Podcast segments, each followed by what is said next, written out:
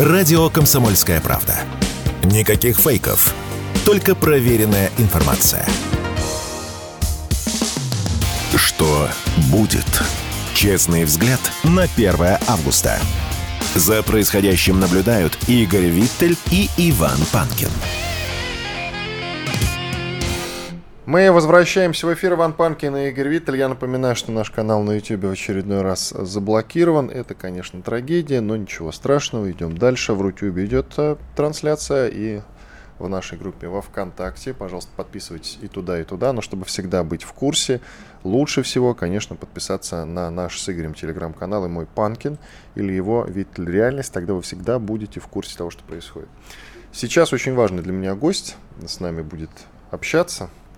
Я заметил его на одном маленьком стриме, и мне безумно понравилась его технология, как он подсчитывает потери украинской страны. Зовут его Руслан Татаринов, автор телеграм-канала «Шепот фронта». Мы его приветствуем. Руслан, здравствуйте.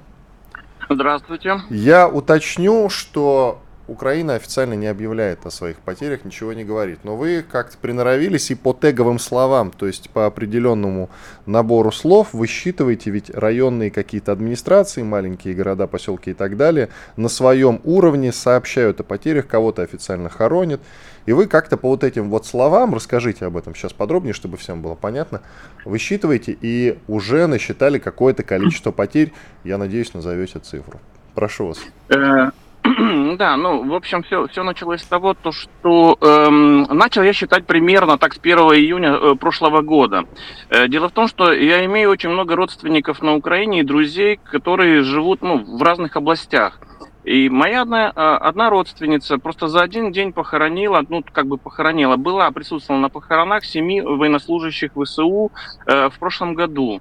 Естественно, я заинтересовался, ну, в общем, с 2014 года, в принципе, я кое-какой подсчет тоже вел э, погибших э, солдат ВСУ, то есть с первого конфликта. Эм, потом это все заморозилось, и э, решил-ка я думаю, что же такое, почему же Арестович так сильно врет своему народу, и в конечном итоге мне это так сильно задело. После того, как родственница моя сообщила о том, что она побывала только за один день в городе Кременчук на семи похоронах военнослужащих, естественно, я начал это все искать нашел одного, второго, но, но не больше. Э, то есть в, день, э, в те дни похорон, естественно, начал, э, ну, и, и подумал попробовать, зная украинский язык, что можно, в принципе, через все эти социальные сети вытаскивать эти, эти некрологи. Я понимаю то, что и военкоры этим занимаются, многие любители и так далее, но нужно было необходимо все-таки какую-то цифру вывести. Решилка, я с 1 июня прямо вот так вот поставил э, все эти теговые слова, то есть за, загинул, загинул за Украину, там, похованный, еще что-нибудь. То есть вы вписываете просто, на, просто в любую поисковую систему, в Search, например, или Google это будет, Facebook, там, э, Instagram, любое.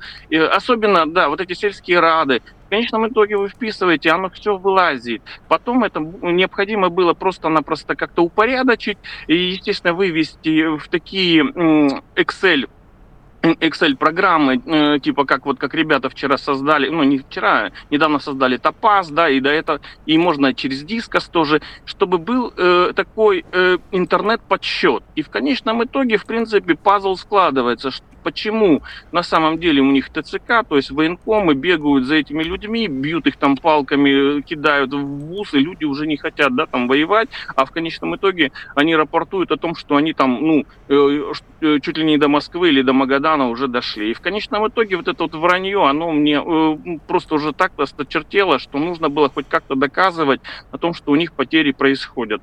Естественно, со временем меня все эти потери там поединче или по, поштучные, они мне ну, немножко уже тоже э, стали неинтересны, потому что этих солдат погибает на Украине очень много. В день как минимум выходит, ну, в среднем, я вам так скажу, около 400 некрологов. В день? В день? В день, да, в день, в день. Э, примерно, это среднее. Э, самый пиковый был, я вам скажу, это был Бахмут, то есть то направление, это был, по-моему, ноябрь прошлого года. 1102 или 1104, я точно сейчас тоже не могу вам сказать, но было 1100, э, то есть пиковое, самое большое количество потерь именно в некрологах выданное. Естественно, некролог, то он выдается там в течение недели, трех дней, четырех дней, то есть, может, тело уже захороненное, а информация только пришла в интернет. И поэтому 1100 было самое пиковое. Как-то когда, как я считал, думал, что судный день был 900 с чем-то, но нет. Все-таки 1100 это был, был самый пиковый один из дней в ноябре.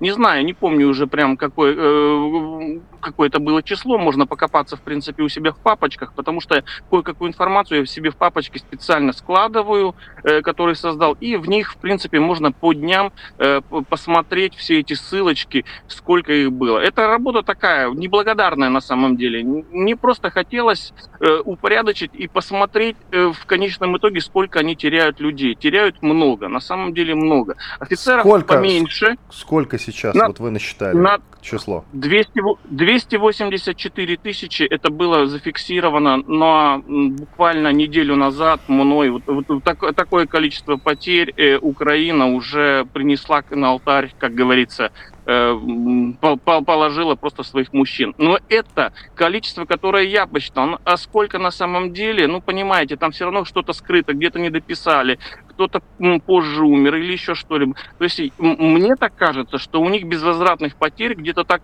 больше 300 тысяч. Ну, сколько там точно, ну, не скажет никто. И даже, мне кажется, после окончания конфликта и войны никто не скажет точно, какое будет количество. То есть безызвестных у них тоже много. У них только пропавших без вести около 17 тысяч, понимаете? То есть это куда их кидать? Э, записывать все-таки погибших или все-таки записывать это пропавших без вести? Вот в чем дело, понимаете? То есть у них там действительно очень много э, выбытия э, личного состава происходит. Я за этим начал давно следить, потому что все-таки э, военное образование у меня есть.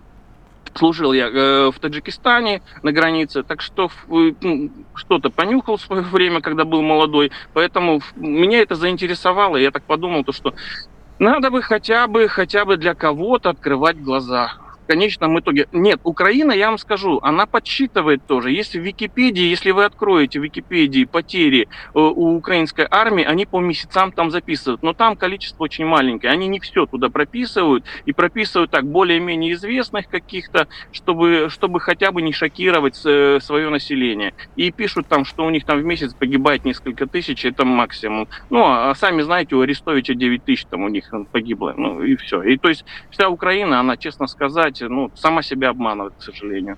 Вот, вот, вот, вот, вот, вот, вот как-то так. Вы публикуете у себя на канале, телеграм-канал На своем канале я пишу, да. На своем да. канале я прописываю, потому что этот канал-то мой, созданный. Есть э, какое-то количество подписчиков, по-моему, 28 тысяч.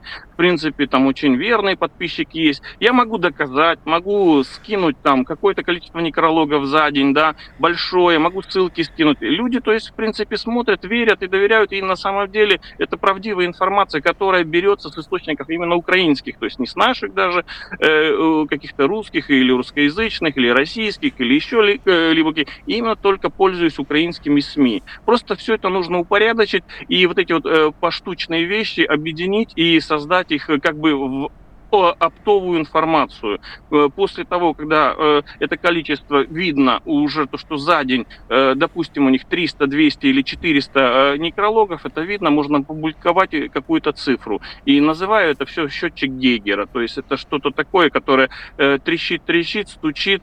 Ну, достучаться ли до украинского общества получится, нет, ну, не знаю. У вас Будем очень посмотреть. много в телеграм-канале фотографий с пленными. Скажите, угу. пожалуйста, вы обладаете какими-то данными по числу пленных? Но если нет, тогда хотя бы скажите, с чем связываете такое большое количество людей, ну, которые ну, желают сдаться в русский плен? Э, дело в том, что, смотрите, вот если посмотреть просто по карте, что произошло со Старомайорским, Старомайорская – это мешок. Туда за, зашли подразделения украинских войск, которые запустили. А, а, а, с флангов был нанесен удар. Естественно, а, а, основные силы украинцев отошли. А те, которые зашли туда именно на стык вперед, опять-таки это какие-то бородатые э, дяденьки 50 плюс, которых просто набрали и специально э, кидают на передок, да, их же большое количество погибает. Вот их-то и взяли. Э, вчера, допустим, там я знаю то, что и под Купянском тоже было взято достаточно большое количество. Естественно, э, ну, нужно смотреть по другим телеграм-каналам, что-то присылают мне э, ребята, которые, естественно, тоже на передке, и поэтому какие-то фотографии оригинальные, а какие-то взяты там с интернета или других э, телеграм. И в конечном итоге по количеству людей можно посчитать, что такое-то такое количество, допустим, взято. Вот под Старомайорском взято 22 военнопленных, да. То есть много или мало, нужно понимать. Под Купянском тоже там взяли человек там до 40 практически, то есть Купянский и вообще вся, вся эта кременная, то есть это в каждом опорнике берется по 3, по 4 человека в плен. Э, сдаются ли они сами, желая, ну, прям желая поднимая, ну, как, то есть желанием поднимают лапки свои, ну, не знаю.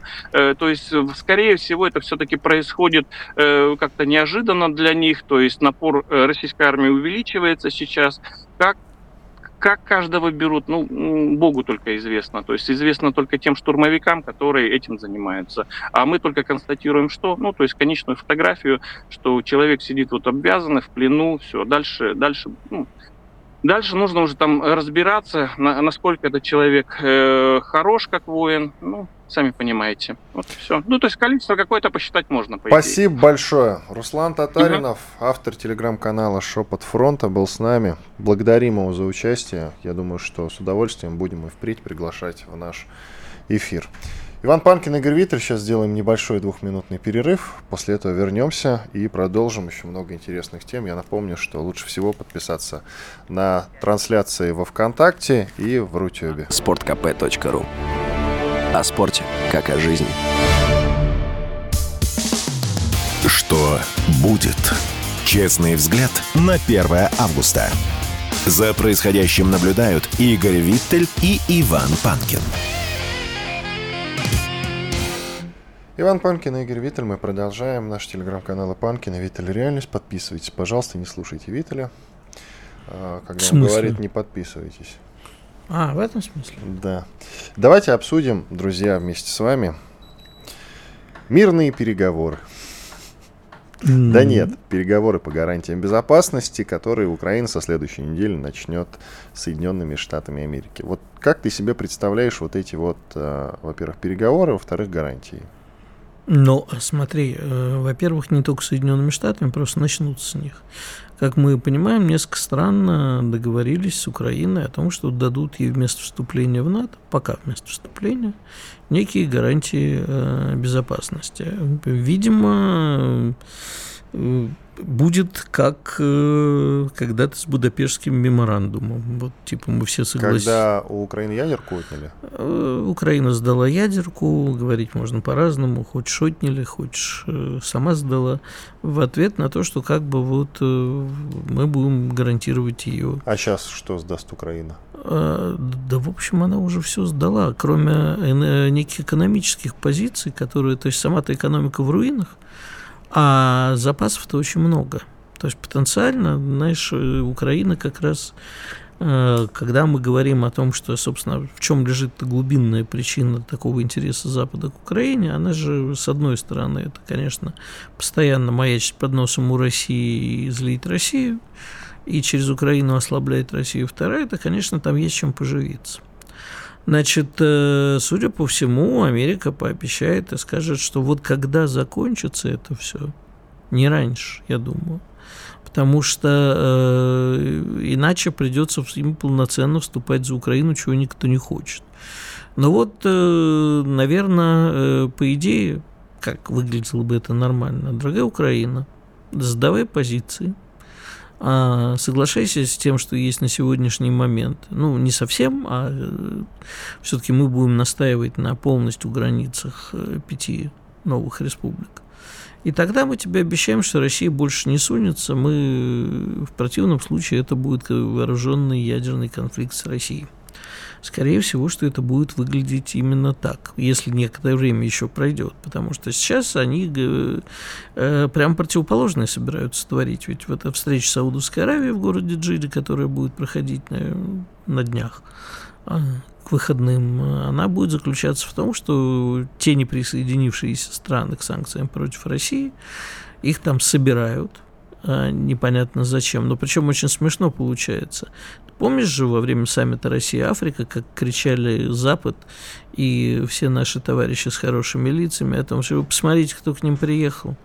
Никто из нормальных-то не поехал руководителей государства. Вон там послы всякие, советники. Значит, вот эта вот тусовочка в Джиде, она на уровне советников глав государств. Никто серьезно не поедет. Ну вот собирают 30 абсолютно разношерстных стран из разных континентов э, на то, чтобы поговорить и э, что-нибудь им предложить. Я с трудом представляю, что они могут предложить, кроме прямого экономического подкупа, с одной стороны, ну, либо угроз с другой стороны. Кнутом и пряником будут пытаться от них добиться. Сказать, что давайте вы поддержите а, экономическую, то есть экономическую, мирную программу Украины. То есть вывод полностью войск России. А что от этого э, получат эти страны, не очень понятно, или чего они решатся в результате сопротивления.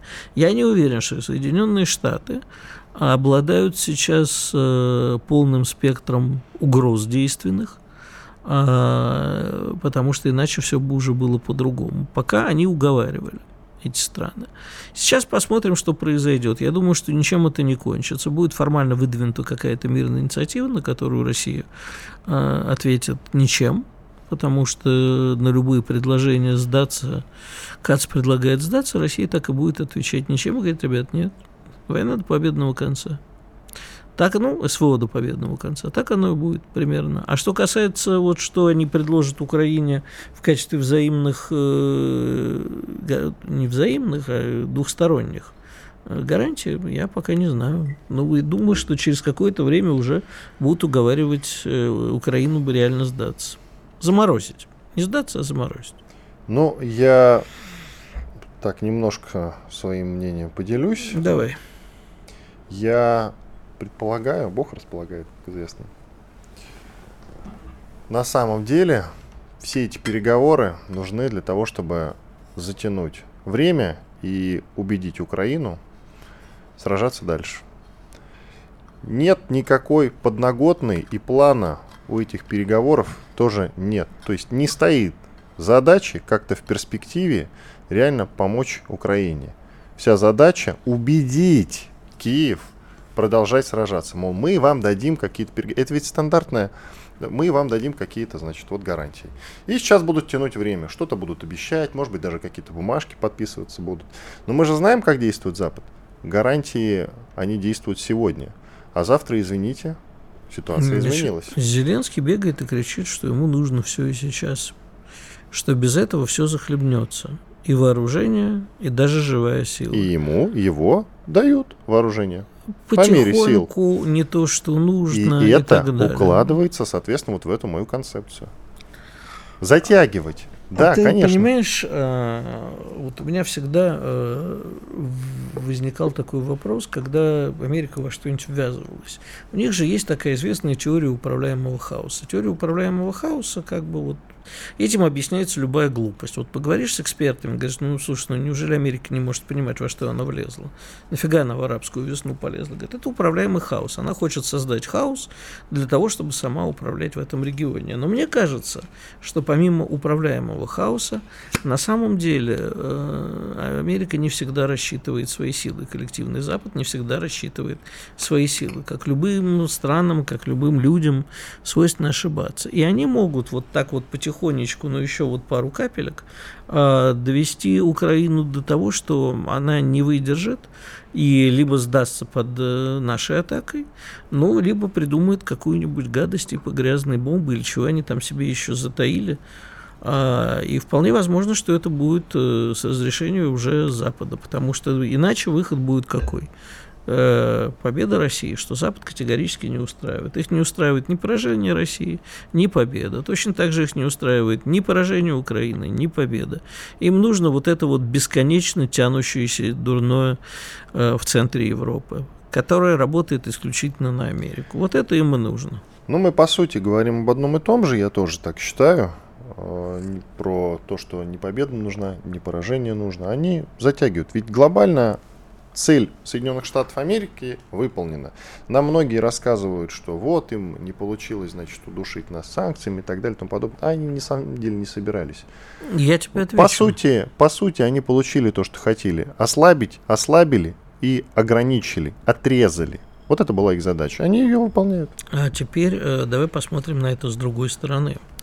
А, в результате выяснилось, что экономика России вовсе не разорвана в клочья и не удушена. Ну, в результате выясняется, что, что Китай с Россией пока, а, и Россия с Китаем тоже пока, а выясняется, что у нас действительно какое-то вот то, что уже давно забытые кошмары 60-х, 70-х, постколониальная Африка и часть Латинской Америки опять вспомнила, что типа, ребятки, а давайте-ка мы тут повоюем.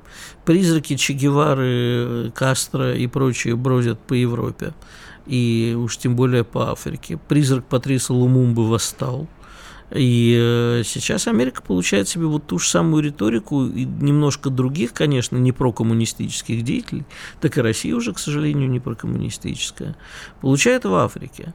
Другое дело, что Россия, в общем, шумом рассказывая про то, что как хочется нам с Африкой на самом деле мало что делает для того, что, к сожалению, к огромному моему сожалению, мало предпринимает реальных шагов. И я вот сейчас э, смотрю на Нигер и думаю, ну, проявим мы себя там все-таки или нет? Активно проявим. Потому что хотелось бы, чтобы там оказалось находящееся сейчас не при делах одно ЧВК, как минимум одно. Со словами «Здрасте, мы пришли, и мы тут надолго». И флаги России пусть развиваются над президентским дворцом, а за ним и другие страны.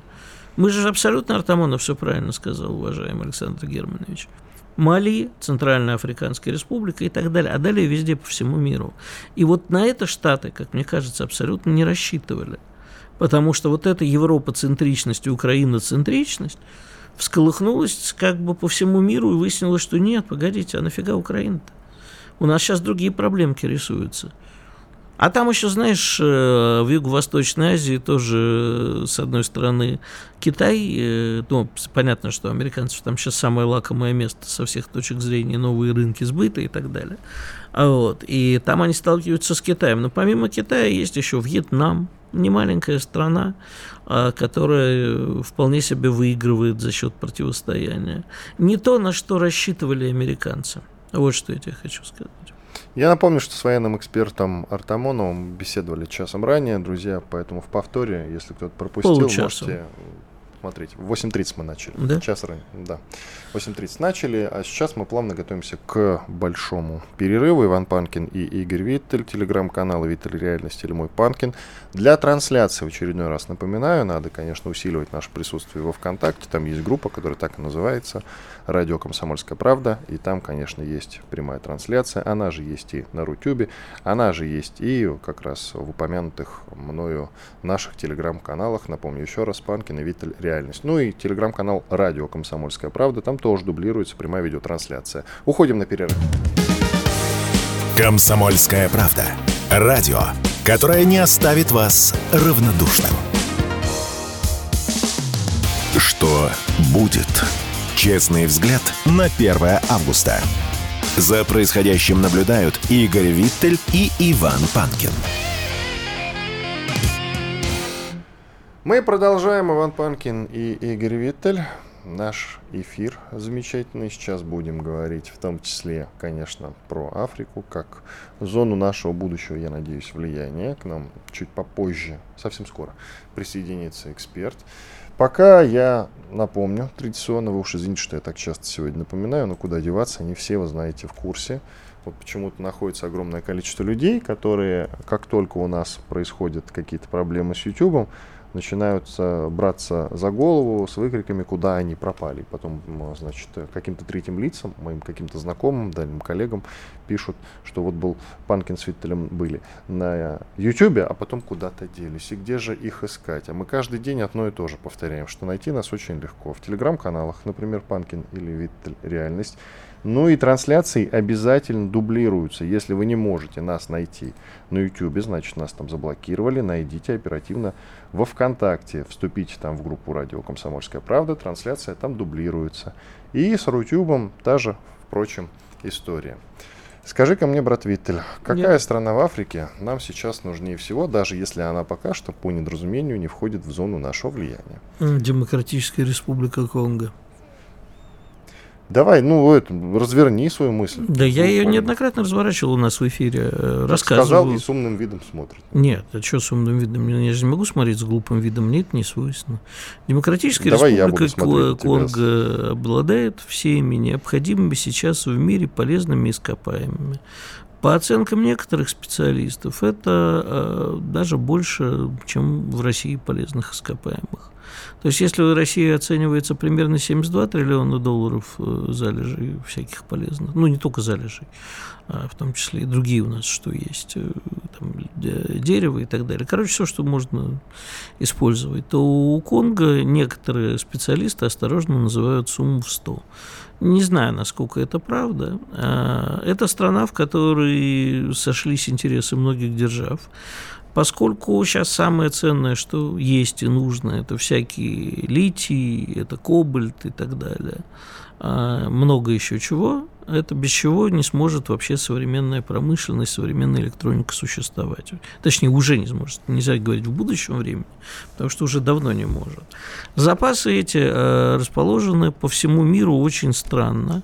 Америке их не хватает. А поскольку Америка пока не очень об этом думала, то Конго прибрал к рукам а, Китай. Но потом Китай в Конго несколько надолел, потому что Китай очень в наглую, типа как залоговые аукционы в свое время у нас, а, вел себя с африканскими странами. Вложил очень много, но и потребовал очень много, а в случае с Конго еще и, в общем, то, что обещал вложить, не всегда использовал.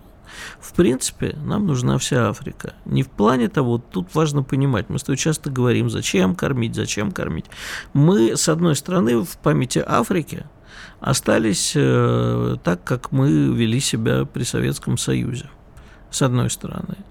Помогали вкладывали, инвестировали гуманитарные, а не так, как эти западные колонизаторы.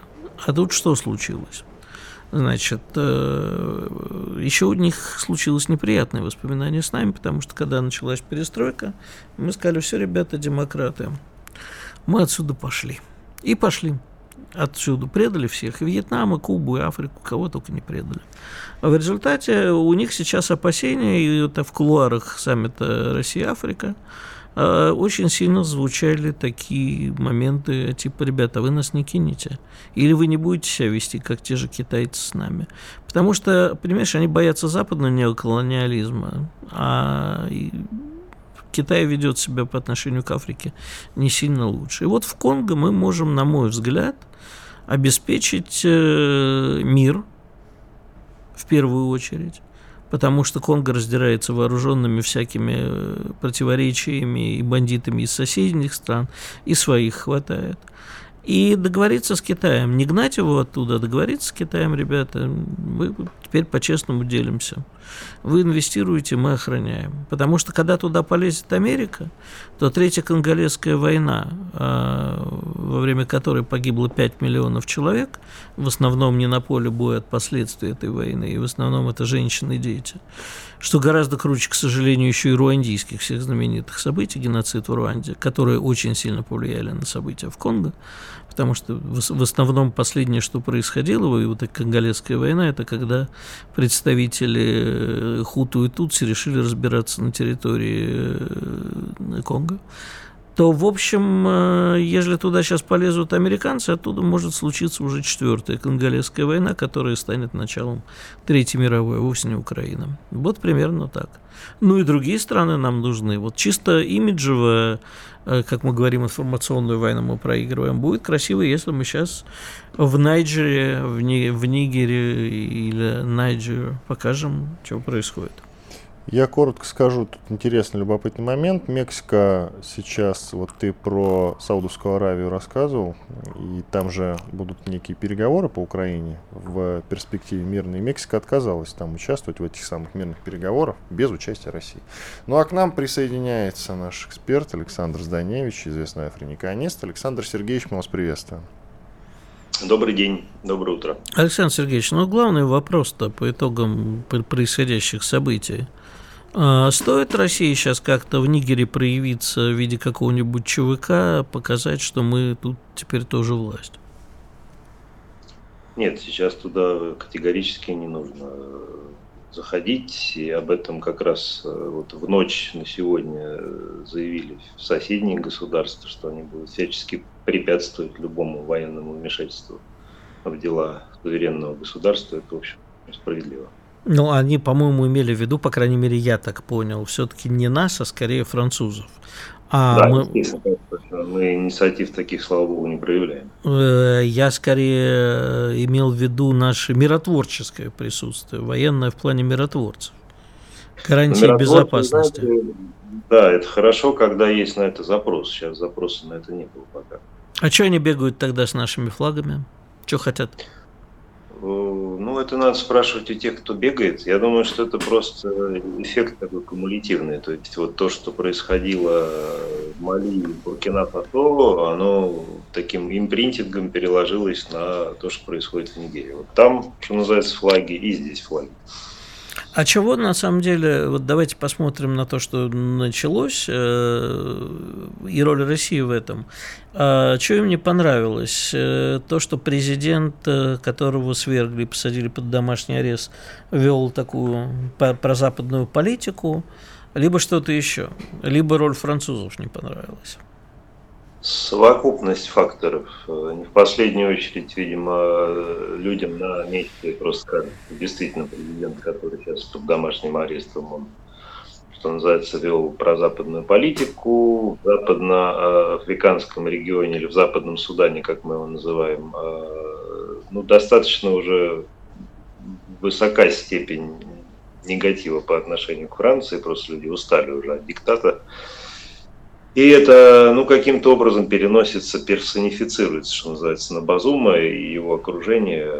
Вот. Ну и, может быть, э, некоторая, скажем так, инертность самого президента, то есть то, что он не решает проблем, которые перед страной стоят. В общем, все это в совокупности выливается в социальное напряжение, которое переходит, э, естественно, в какие-то акции протеста. Ну вот, э, собственно, французское посольство там под угрозой. В общем, все как-то так не очень здорово складывается.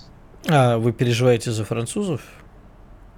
Нет, я совершенно не переживаю за французов. Это просто то, то что мы видим на картинке, которую транслируют. Это самый яркий пример, и по этому поводу просто господин Макрон тут достаточно ярко выступал, но это все, конечно, И скажите, пожалуйста, Александр, э, вот на саммите Россия-Африка звучало очень много громких речей, э, Хиндируси Пхай-Пхай, ну это уже из, из давних времен и не про Африку, но в целом настрой такой, что мы вот будем сотрудничать, подпишем здесь, даже повели некоторых на военно-морской парад.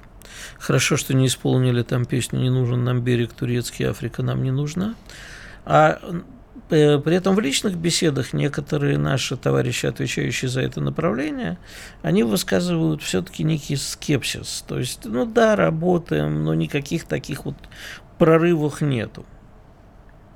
А как вам кажется, что-нибудь прорывное случилось и случится ли?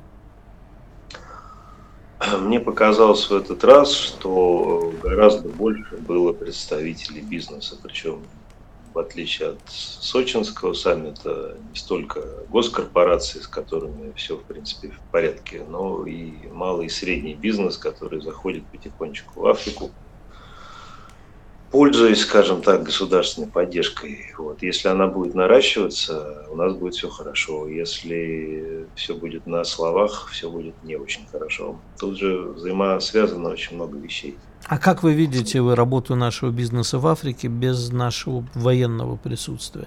Не, наш бизнес, ну, вы же наверняка бывали вы где-нибудь э, в Демократической Республике Конго, в той же самой. Видели, да, как, как, да, э, как там это все происходит, и вооруженных подставцев, ну, сейчас не будем вдаваться там во всякие М23 и прочее, а как там вот можно работать, э, ну, только, наверное, уже после выпуска новостей и рекламы, да, Иван, продолжим эту тему? Продолжим, да. Иван Панкин, Игорь Виттель и Александр Зданевич, известный африниканист. Э, Все правильно Виттель сказал. Полезная реклама, хорошие новости. После этого мы вернемся в эфир. Трансляции, если кто пропустил, не в курсе, не нашел нас на YouTube, потому что там нас э, заблокировали, можете найти в Рутюбе или во Вконтакте. Милости просим. Радио «Комсомольская правда». Срочно о важном. Что будет? Честный взгляд на 1 августа. За происходящим наблюдают Игорь Виттель и Иван Панкин. Иван Панкин, Игорь Виттель и с нами Александр Зданевич, известный африниканист. Мы продолжаем. А, Александр, так вот мой вопрос, это, собственно, как бизнес может работать без нашего военного присутствия? Ну, или ЧВК, или миротворцы, или что-то. Кто будет охранять наш бизнес? А, ну, тут можно выстраивать разные совершенно модели. То есть, с одной стороны, конечно, достаточно дорогостоящие мероприятия, присутствие советников и представителей Министерства обороны на местах да, с, с обеспечением процессов. А, затратно, но гораздо более, наверное, пластично и практично это использование, безусловно, частных военных компаний. Уже, в принципе, достаточно распространенная вещь в Африке. Ну и, конечно, все зависит от бизнеса. Понимаете, если вы, например, разворачиваете э, линию производства молочных продуктов где-нибудь в Браззавиле, да, это одна история. А если вы занимаетесь, например, геологоразведкой, это совершенно другая история. Поэтому все зависит от того, что вы делаете. А государству-то это нужно, а не бизнесу? Вот не частному бизнесу, а просто государству нужно ли наше присутствие в Африке? Стратегическое, военное, экономическое? И раз уж мы за это взялись, я думаю, это обязательно необходимо делать комплексно. Да? То есть не только загранучреждения, не только МИДом это все ограничивается, не только саммитами и встречами, но еще и реальными действиями. И обязательно нужны представители компаний на местах, потому что в Африке все работает только, когда вы там находитесь. Если вы сидите в Москве... Вас обязательно... Не будем говорить это слово в эфире, да. Александр Сергеевич Даневич, африканист, был у нас в студии. Спасибо большое, Александр Сергеевич. Хотел попросить у коллеги отбивку. Коллега, прошу вас. Вот, маэстро, урежьте тушь. Опять не работает что-то. Да, не работает. Что будет? Итак, я подозреваю, что ты сейчас э, наверняка будешь ругаться. Матом? Я надеюсь чтобы-то вырезали, значит, всякие нехорошие люди, типа Шария, и начали раскатывать по лучшим телеграм-домам, потому что я-то уже э, в этом был замечен, а ты до сих пор нет. Итак, Рамзай, телеграм-канал, то есть Владислав Шурыгин. Да, мой близкий, да и нежный друг. Нежный особенно. В хорошем смысле. Пишет, выкладывает, значит, э, фото на, судя по всему, ну ладно, выкладывает, короче, снаряды сербского производства, которые ВСУ используют против России. И подписывают сербы нам, конечно, братья, но Вучич, гнида двуличная.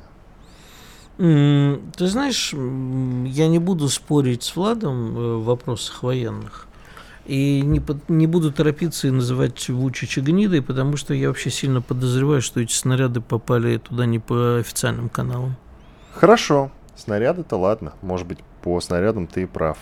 Но я, когда был в Белгороде, общался... В одним... Белгороде или в Белграде? В Белгороде. Угу. Есть город Белгород. Я знаю. А я не Барель, чтобы перепутать Белгород с Белградом. Так вот, я когда был в Белгороде, общался с одним военным, который э, участвовал в уничтожении одной ДРГ. И когда они захватили позиции ДРГ и их уничтожили, там у украинских ДРГшников было оружие сербского производства. Вполне возможно. Снаряды, ладно, а оружие как туда попало? А, ты Вор... знаешь, ну что, гранатомет. В мире существует много торговцев оружием. Эти торговцы оружием а, используют зачастую наших бывших союзников а, и по Варшавскому договору, и Югославию, а, потому что очень много нашего оружия было произведено в этих странах. Торговцы оружием – люди абсолютно беспринципны, как и продавцы оружия, а, как ты помнишь… Как и покупатели оружия. Ну, в советские времена помнишь, да, что наши военные себе это что только не продавали будешь во Владивостоке, поинтересуйся как-нибудь, а где вот все, что стояло на рейде в свое время. Ну, тебе расскажут, если опытные люди, много интересных вещей. Так вот, я тебе хочу сказать, что я уверен в том, что да, торговцы оружием, я тебе больше скажу. А, эти торговцы оружием, а, я уверен, что наши отечественные, небезызвестные, не будем называть имен, вполне себе торгуют с Украиной оружием. Потому что война войной, обед по расписанию кушеньки им хочется. Ну погоди, ты же как-то, по-моему, как-то, по-моему, со мной спорил. Я тебе как-то сказал, что когда-нибудь, конечно, оружие-то у стран Запада закончится, действительно производить его долго и дорого, ключевое слово долго, потом уже дорого. И Украина будет э, закупать на те деньги, которые Запад не, переда, не перестанет ей все-таки давать, оружие на черном рынке. Ты сказал, Вань, ты не в курсе, как устроен черный рынок, кажется. Не ты ли мне это сказал? Не помню, если честно. Может ты быть, мне говорил. это сказал, Игорь. Ты сказал, Вань, ты, кажется, не знаешь, как устроен черный рынок. И? Значит, смотри, э, если у Украины есть э, деньги, у частных вполне возможно, что там есть частные инициативы какие-то. Что они там нашли в окопах, я не знаю, но какие-нибудь АК, почему нет? Вполне себе могли купить. Вот если там самолеты появятся, купленные на черном рынке, Не, ну, самолет, или ЗРК самолеты? Патриот, вот тут я сильно удивлюсь. Нет, ну, А что касается Сербии вообще, ну, послушай, каждая страна в первую очередь должна ставить а, во гла- свои интересы во главу. И нам бы хорошо этому научиться, что в первую очередь это интересы России и безопасность России. А сербы, ну, мы, конечно, на протяжении истории, вот пока меня не было 28 июля, я не знаю, это про начало Первой мировой войны, годовщину 28 июля. Ну, в следующем году, даст Бог, доживем, вот как раз будет круглая годовщина. А, поговорим. Ну, так... э, сколько там, 105 получается уже? Сколько? Понимаешь, э, в Сербу сейчас и китайцы сидят, и все сидят, и мы сидим, э, ну, они выбирают свой путь. Если они решат, что для них ближе Европа, ну, мы вздохнем, что мы можем сделать. А люди... Ну, то есть ты уже не так категоричен по поводу той моей Я концепции. уверен, что в ближайшее время этого не произойдет. Нет, но- я сейчас про другое. Я не про разворот Сербии. А про черный рынок? Про разворот Сербии мы тоже с тобой как-то говорили. Да, и я отстаиваю позицию, что в ближайшее время это в Сербии не произойдет, по-прежнему и свои мнения не меняю. По поводу черного рынка я допускаю, что какое-то оружие могло попасть. Ну и, соответственно, э, даже если Запад, друзья, вот мы все ждем, когда Запад наконец перестанет э, передавать вооружение. Не надо Им этого не ждать. хватит этого вооружения. Хватит, понимаешь? даже если э, украинская армия будет вооружена палками и старыми калашами, поверь, все равно мало не покажется. Не Это будут покажется. тяжелые бои. Я Всё имею равно. в виду, что серьезного вооружения в Восточной Европе сейчас уже нету. Ну, тут А в ты прав, Югославии- потому что Болгария уже действительно все передала, это Нет правда. такой страны. Есть не такая знаю я страна. такой страны. Да ты много стран не знаешь, Абсолютно. но они есть. А, Видел вот, а вот суслика? страну Югославию знаю, и она есть. Ну, конечно, в твоих воспоминаниях. Нет, она есть всегда и Она везде. тебе снится каждый день, Да. ты думаешь, что она существует. Но, к сожалению, нет. Даже Косово уже в перспективе маячит как страна, я тебя уверяю. Могут Но- и признать, кстати, могут и взять Некоторые в ЕС. признали, ничего, так они уже там на пути во все. Ну вот видишь. А ты говоришь, что нет такой страны, а она скоро в ЕС войдет, То, там что она, НАТО. суще- то, что она, она и так в НАТО уже, по-моему. Нет, Косово, ты чего? Подожди. Кто Косово? Сейчас Игорь, посмотрим. Нет, не, не Мы наблюдаем еще. исторический момент. Я Игорь должен Виттель проверяет, э, есть ли, состоит ли в НАТО и в Евросоюзе, наверное, тоже Нет, не проверит. состоит. В Евросоюзе точно То нет. Слава богу. Страна, которую, Ну, как он военно- считает, не существует. Нет, ну это не я так считаю. Америка считает, что существует военная база натовская там есть. Ну, Ну, я проверил, просто через Черногорию приняли уже, наверное, и Косово. э, Северную Македонию. Се- С- д- Три года назад, в 2020 году, приняли Северную Подожди, Македонию. Что-то со мной сегодня не то.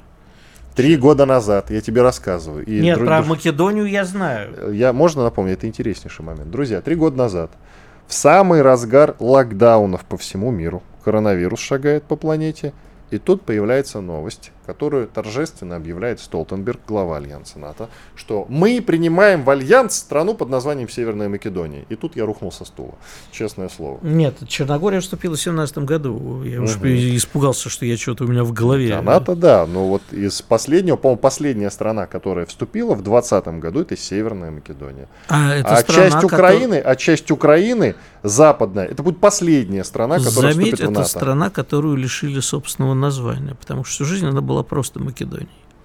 А вот тут вот неожиданно выяснилось, что греки против, и условием было в том числе, давайте-ка, ребятки, вы поменяете на Северную Македонию. Там же не могут болгары с э, греками поделить, потому что, ну, македонец, понятно, аж на Александр Македонский, а тут, тут понимаешь, а теперь она Северная Македония. Александр Северный Македонский. И теперь после того, как э, мир закончится, все закончится нашей победой, от Украины останется будет какая-нибудь страна, э, частично признанная Западная Украина так и будет называться. Я все-таки настаиваю, чтобы слово Украина как-то вообще переиграть, наверное. Пусть окраиной называется. Началось. Западная окраина. Нет, я не против украинцев, чтобы ты знал, ты в курсе. Я mm-hmm. просто, ты же знаешь, что я не против там украинцев. Я даже не выступаю против украинского языка. Ты это все прекрасно знаешь. Знаешь, это самая высшая степень антисемитизма сказать. Я не антисемит, у меня даже друзья евреи есть. Вот так же ты с украинцами. Нет, я не антиукраинец, я даже к языку а... их нормально отношусь слово Им. Украина, оно у меня ассоциируется и у многих, я думаю, с, тоже, с государством Украины, то есть с киевским режимом. Вот и все. Поэтому вот от этого названия, мне кажется, надо как-то, конечно, будет в перспективе уходить. Украинский язык я лично призываю не трогать. Вот ты это прекрасно знаешь. А я как раз э, посягаю периодически. Ой. Как Аким Апачев спел, а еще забираю мову. Я с Акимом тут согласен. Иван Пан, ну, я тоже не против. А, и он на украинском говорит, и он не против украинского. И поет он на украинском, Аким Апачев. Иван Панкин и Гервиттель были здесь, остались довольны. Завтра вернемся, друзья. Я знаю, что такое просто Мария, и богатые тоже плачут. И мне от этого, друзья, грустно. Я хочу быть зумером. Я хочу смотреть на кассету, аудиокассету с пленкой и думать, что это, понимаете? Карандашик вставляешь, пленку подкручиваешь. Ну, да а... я знаю, Игорь, в этом и проблема. Комсомольская правда. Радио, которое не оставит вас равнодушным.